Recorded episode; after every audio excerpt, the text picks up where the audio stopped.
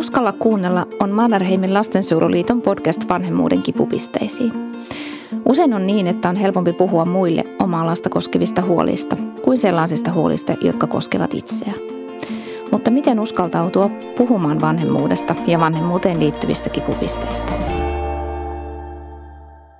Keväällä 2019 MLL keräsi tietoa vanhempien huolista valtakunnallisella vanhemman ääniverkkokyselyllä. Vastauksia tuli noin 6500. Tässä podcastissa pureudutaan niihin huoliin, jotka koskivat vanhempaa itseään. Selvästi yleisin vanhempien esiin nostama huoli oli riittämättömyyden tunne. Tähän liittyy usein vahvasti vanhemman kokema väsymys ja syyllisyys. Tässä muutamia esimerkkejä vanhempien vastauksista. Minua vaivaa, ettei aikani riitä siihen kaikkeen, mitä minun pitäisi tehdä. Tuntuu, etten saa pidettyä kaikkia tyytyväisinä. Minun pitäisi osata ennakoida asioita paremmin. Ennakoitavaa on kuitenkin niin paljon, etten selviä. Tämä jakso käsittelee vanhempien riittämättömyyden tunnetta ja asiantuntijana on psykologi, terapeutti Leija Mattila, joka työskentelee omalla vastaanotollaan sekä kouluttaa ja työnohjaa vanhemmuuden ja vuorovaikutuksen teemoista. Tervetuloa Leija. Moi, kiitos. Ja minä olen Anna Puusniekka, MLN vanhemmuuden tuen suunnittelija ja kolmen lapsen äiti. Leija, mitä sinä ajattelet, mistä tämä vanhempien riittämättömyyden tunne kertoo? No, niin kuin sanoit, se on tunne ja tunne on aina viesti. Ja se, että sit kun sitä viestiä alkaa kuuntelemaan, niin tyypillisesti ihminen motivoituu jotenkin ottamaan korjausliikkeitä elämässä. Ja sanoisin, että tämä riittämättömyys on aika monimutkainen tunne ja sen taustalta voi helposti löytyä esimerkiksi turvattomuutta tai häpeää – ja kyllä mulla tulee mieleen, että me eletään tätä somea-aikakautta ja, ja silloin varmaan taipumus näyttää sellainen jotenkin ulkokullattu, vähän niin kuin ihanne minä puoli meistä kaikista ihmisistä, jotka siellä ollaan. Ja, ja se voi olla, että se saa näyttämään asiat siltä, että, että toiset suorittaa ja toiset kokee jatkuvasti kahden hyviä tunteita – ja sitten tietysti tähän liittyen puhutaan tästä ulkopuolelle jäämisen pelosta, eli fear of missing out. Ja se on sitten taas sellainen tunne, että pitäisi olla ehkä jatkuvasti tavoitettavissa, osallistua kaikkeen ja, ja tämä sitten tietysti uuvuttaa ajan mittaa, että keskittyminen yhteen asiaan ei välttämättä enää onnistu ja voi alkaa tuntua siltä, että joka puolelta vaaditaan – just noihin vanhempaan kohdistuviin vaatimuksiin liittyen, niin, niin miltä tahoilta niitä vaatimuksia voi tulla? Mm. No kyllä mä ajattelisin, että moni ehkä raportoi, että lapset vaatii koko ajan ja pitää olla koko ajan huushollaamassa ja tekemässä kaikkea lasten kanssa. Öm, tähän ehkä miettisin, että, että liittyykö siihen jotain rajojen asettamisen vaikeutta, tarvetta täyttää niitä lasten toiveita – ja, ja siitä sitten tulee se riittämättömyys. Öm, että joskus niin kuin omaan historiaan liittyen, niin jos on itse kokenut vaikka tosi tiukat vanhemmat, niin saattaakin haluta toimia ihan toisella tavalla. Ja sitten saatetaan vähän niin kuin vahingossa heilahtaa ihan sinne äärilaitaan ja, ja sitten se kaikkien niiden lapsen tarpeiden täyttäminen niin arvo alkaa ihan varmasti huvuttaa. Mm. No sitten tietysti kokeeksi, että muut ihmiset, ketkä muut onko se työnantaja, puoliso, jotenkin ympäristö. Öm, muut voidaan kokea arvostelevana, vaativana, ehkä itse koetaan silloin mitättömänä, jotenkin epäonnistuneena tai riittämättömänä. Ja, ja silloin tietysti ihminen saattaa alkaa käyttäytyä semmoisen sen tiedostamattoman ajatuksen mukaan, että mun täytyy ponnistella, että mä oon arvostettu, että jotta mä ansaitsen näiden ihmisten – luottamuksen tai, tai arvostuksen, niin mun täytyy jotenkin suorittaa ja sitten alkaa väsyä siihen, että se ajatus kun vääristyy. No mitä ajattelet, mistä muusta se riittämättömyyden tunne vanhemmalla voi johtua? No varmaan monenlaisista, että se on, on just niin kuin sanoin alussa, niin sellainen monimutkainen tunne, että ei sille varmaan ihan sellaista jotenkin yhtä syytä ole, että mistä kaikesta tämä kumpuu, että ihmisten kannattaa varmaan alkaa tunnistelemaan, että mitä, mikä siinä niin kuin mun kohdalla siinä taustalla sitten on. Ähm, mä arvelen, että monella se on jotenkin semmoinen just opittu strategia siinä, että tulee hyväksytyksi niiden suoritusten kautta ja sitten tekee ja tekee ja tekee ja sitten yhtäkkiä huomaa, että mä oon uupunut ja kokee itsensä riittämättömäksi, että mikään ei riitä. Ähm, Tämä saattaa olla sellainen ihan varhaisesta vuorovaikutuksesta, varhaisista suhteista omaksuttu tyyli, äh, jos varsinkin on, on elänyt perheessä sellaisissa suhteissa, joissa niinkään negatiivisia tunteita ei välttämättä ole hyväksytty että on patisteltu semmoiseen reipastumiseen ja itsenäisyyteen, niin, niin voi olla vaikea tukeutua toisiin ja sanoa, että nyt mä, nyt mä uuvuttaa. Vaan sitten viimeiseen asti sinnikkäästi itse toimii ja, ja sitten kokee sitä riittämättömyyttä ja uupumista. Tietyllä lailla se on niin kuin vääristynyttä aja, ajattelua.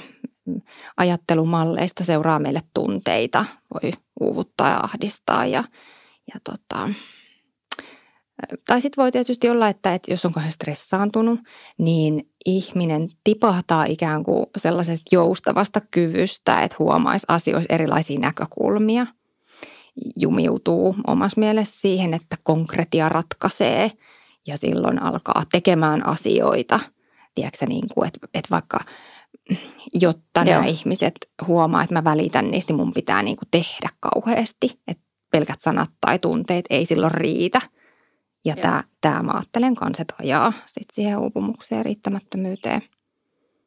Mm. Ja, ja jotenkin mietin näinä aikoina, kun, kun tota, seuraa, että mitä kaikkea esimerkiksi tämmöisiä ohjeita ja suosituksia tulee esimerkiksi niin kuin lapsiin liittyen kaikesta riittävästä unesta ja Kyllä. ravinnosta ja liikkunasta ja muuta, niin mi- mitä näistä sitten pitäisi ajatella?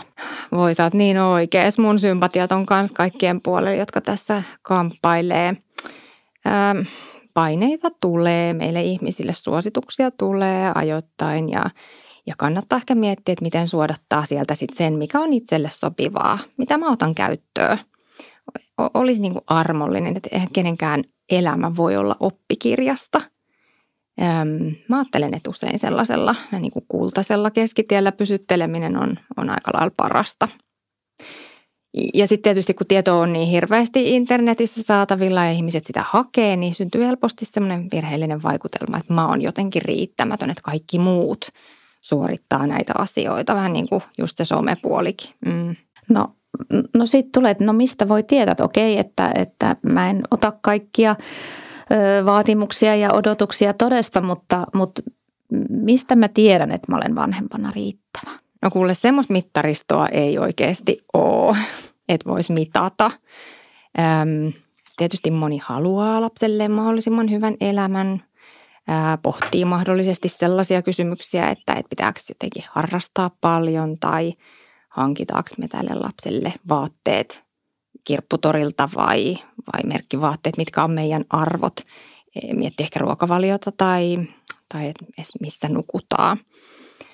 Mutta mä sanoisin, että kaikki nämä pohdinnat on itse asiassa aika samantekeviä asioita ja paljon ratkaisevampaa sen niin kuin riittävän vanhemmuuden kannalta on se suhde, jonka sä tarjoat sille lapselle.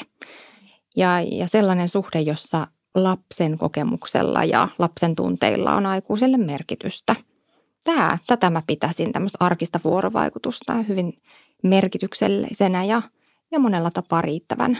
No osaisitko se antaa vielä jonkun ihan käytännön esimerkin tai elävästä elämästä, että, että niin kuin tällaisesta suhteesta lapsen ja vanhemman välillä? Joo, kyllä mulla tulee montakin esimerkkiä mieleen, mutta, mutta varmaan aika moni, moni voi samaistua tähän kurahousujen kanssa, e, taaperon kanssa eteisessä painimiseen – tilanne, jossa vanhempi on aika stressaantunut, helposti ehkä lähtee se semmoinen automaattinen reaktio päälle. Ää, saattaa ehkä ruveta ajattelemaan, että tuo lapsi on tuollainen ilkiö ja tuossa se taas hidastelee. Ja sitten vanhempi reagoi niin kuin sen lapsen suuntaan näin. Mutta jos voisi vähän pysäyttää tätä kelaa itsessään ja tarkastella, että – että mikä sen lapsen kokemus tässä tilanteessa on. Onko hän niin kuin hellyyden kipeä, ää, oliko hän leikki kesken ja se turhauttaa, kun pitää ruveta pukemaan vai onko siellä tarhassa jotain pelottavaa, mitä sit pitää vastustella. Ää, niin mä väittäisin, että tämän kaltainen lapsen kokemukseen eläytyminen vaikuttaa siihen vanhemman vuorovaikutukseen niin, että että se oma tunne, vaikka sitten kiukku saattaakin sulaa ja tulee niin kuin todennäköisemmin vastattua sen suuntaisesti, mitä se lapsi siinä tarvii. Saako kiittää tästä ajattelusta? Joo, eli vähän niin kuin yrittää niin kuin vanhempana arvailla, että, että mistä mist on kyse. Tai, tai jotenkin, että miksi tämä on nyt niin hankalaa, niin, mitä niin. sen niin kuin lapsen mielessä liikkuu. Se ei ole sen niin kuin kummallisempaa, mutta se, että pysähtyy lapsen tunteiden ja ajatusten äärelle, niin se on itse asiassa tiedetään vuorovaikutuksessa valtavan eh, voimakas väline, jolla sitä hyvää suhdetta rakennetaan. Sillä tavalla se lapsi tulee kuulluksi ja nähdyksi. Oi, toi on jotenkin lohdullinen ajatus, että ei, ei tarvitse niin kuin tietää varma, varmaksi, vaan voi, voi myös niin kuin yrittää arvailla ja se, se riittää. Juuri näin. Ja, ja voi myös ajatella, että niin sanottua täydellistä vanhemmuutta ei, ei sit kannata edes yrittää tavoitella. No ei kyllä kannatakaan, että, että tekisi mieli jopa niin kuin viitata tämmöisen hyvin kuuluisan amerikkalaisen kehityspsykologi Ed Tronikin tutkimuksiin, jotka muuhun itteen on tehnyt vaikutuksen aikanaan. Hän on siis tutkinut tätä vanhemman ja lapsen suhdetta juurikin ja, ja semmoisissa oh, niin asetelmissa, missä mm, se suhde katkeaa – jossa ensin vanhempi ja lapsi leikkii ja sitten vanhemman käsketään kääntyä pois ja, ja sitten katsotaan, että kuinka lapsi reagoi, kun vanhempi ei saa ikään kuin vastata ilmeillään tai eleillään. Ja on nähty, että nämä lapset reagoivat tosi voimakkaasti hätääntymällä, he ahdistuu siitä, menee pois tolaltaan todella nopeasti, kun tämä yhteys katkeaa. Ja oikeastaan se niin kuin pointti, miksi mä tätä nyt kerron, on se, sen niin kuin korjauksen kohta. Eli silloin kun vanhempi kääntyy lapsen puoleen ja sanoo, että hei, että, että meillä tuli harmia ja korjaa sitä yhteyttä, niin tutkimuksissa on todettu, että tämmöisen turvallisen hyvän suhteen merkki on nimenomaan se, että vanhemmalla on kyky tähän tämmöiseen reparoivaan asenteeseen.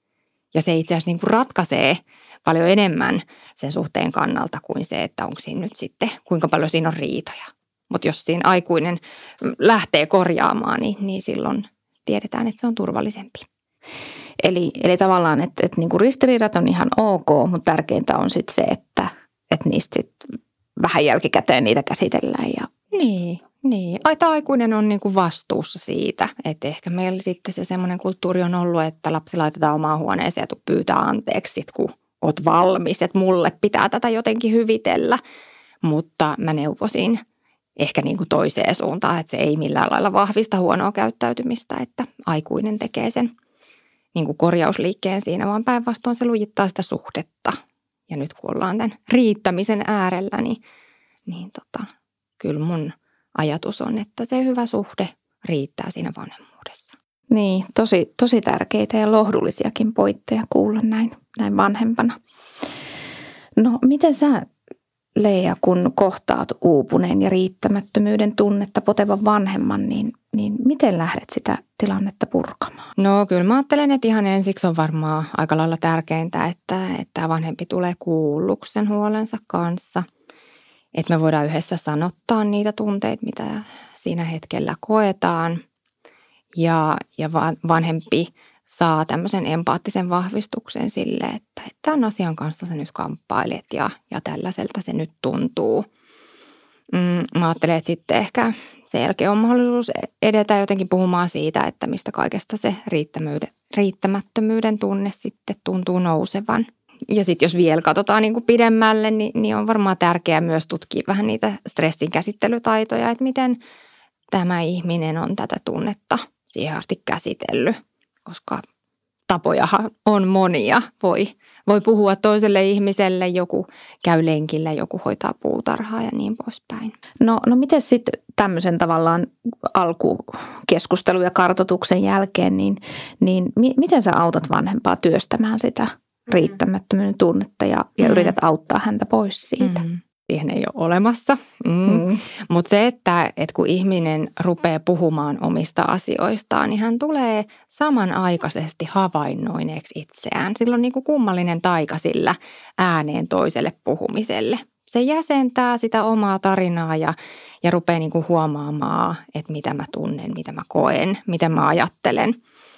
Ja, ja kyllä tämä tämmöinen yhdessä ääneen sen asian setviminen auttaa yleensä sitten hahmottamaan sitä, että mistä kaikesta ne omat tunteet koostuu.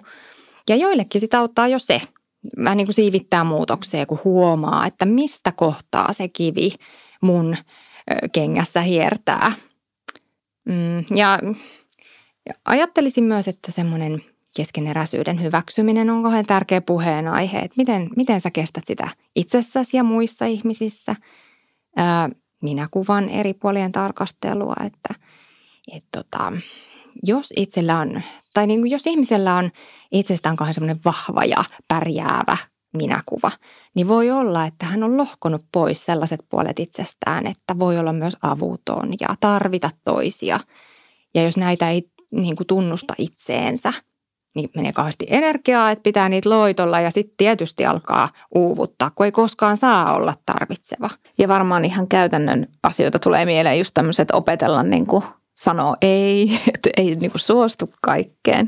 ja just toi, ja, ja just toi tommonen niin kuin avun pyytäminen, mikä, mikä tuntuu edelleen niin kuin ihmisillä, että on vaikeaa. On. Juuri näin edelleen. No, no miten silloin, kun nämä tämmöiset paineet ja odotukset tulee enemmän ulkoapäin, niin miten niiden kanssa sitten pärjätään? No käydä varmaan sit sitä pohdintaa, että, että miten mä suhtaudun nyt, jos mä koen, että mun lapsi vaatii multa. Miten mä voin niitä rajoja asettaa lempeästi ja silti sen lapsen kokemusta tai tunnetta arvostaen. Että nehän ei ole toisiaan poissulkevia. Tämä on ehkä se, missä ihmiset jotenkin kompastelee usein, että, että tota, mutta jotenkin lupa siihen, että voi tietenkin sun pitää rajoittaa ja sanoa ei, mutta miten, millä äänellä tai millä tavalla sen sen sanot, niin on, on merkittävää. Ähm, Sitten mä jotenkin ajattelen, että, että niin kun, semmoisen pohdinta, että mulla ja muilla ihmisillä on omat mielet. Meillä on niin kuin erilliset mielet. Ää, ja, ja mulla on mun tunteet ja ajatukset ja toisilla on toisten tunteet ja ajatukset. Ja jos kokee, että toiset vaatii, niin sehän on sun oma valistunut arvaus heidän mm. mielestään. Se ei ole fakta kuitenkaan. Se on niin kuin sun mielessä olevaa. Toi on tosi hyvä tai niin jotenkin kiinnostava. Kyllä. No miten, miten sit, mitä konkreettista vanhempi voi niin kuin itse tehdä mm. auttaakseen niin kuin itseään kaikessa tässä ja, ja jaksaakseen paremmin? Kauheasti näitä konkreettisia vinkkejä kysellään ja, ja sitten välillä tuntuu siltä, että uskallanko sanoa jotain konkreettista, että, että ne ei välttämättä niin kuin aina tiedätkö, ratkaise sitä mielen pulmaa. Mutta jos nyt ihan lähdetään miettimään, niin, niin tota, kyllä mä tarkastelisin, että miten työn ja perheen yhteensovittaminen sujuu, miten työnjako kotona on hoidettu, ettei kukaan uuvuta itseään ottamalla kaiken metatyön hoitaa, hoitaakseen ja, ja tota, että voiko sitä työ, työaikaa vaikka lyhentää vähän sen, että jäisi energiaa ja voimia.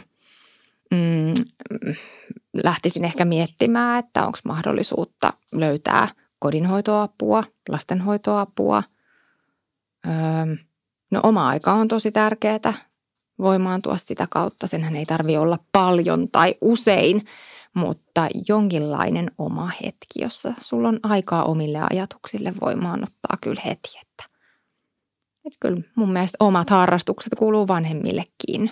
Kyllä, mm. ehdottomasti, vaikka usein vanhempi tietysti tuntuu, että luopuu niistä ensimmäisenä, jos tiukka paikka tulee.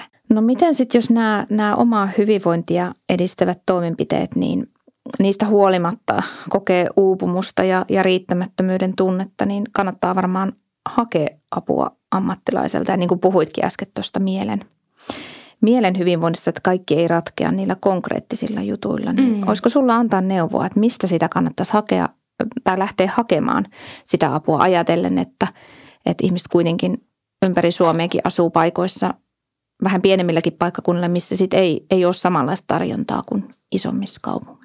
Öö, onneksi meillä on kuitenkin sillä lailla Suomi, että niin kuin terveydenhuollon kannalta organisoitunut, että meillä on perusterveydenhuolto kuitenkin kaikille saatavissa ja, ja sielläkin sitä keskusteluapua on. Esimerkiksi öö, jos on pienet lapset, neuvolaikäiset, niin neuvolapsykologilta voi pyytää aikoja. Perheneuvolaan voi, voi varata ajan ilman lähetettä.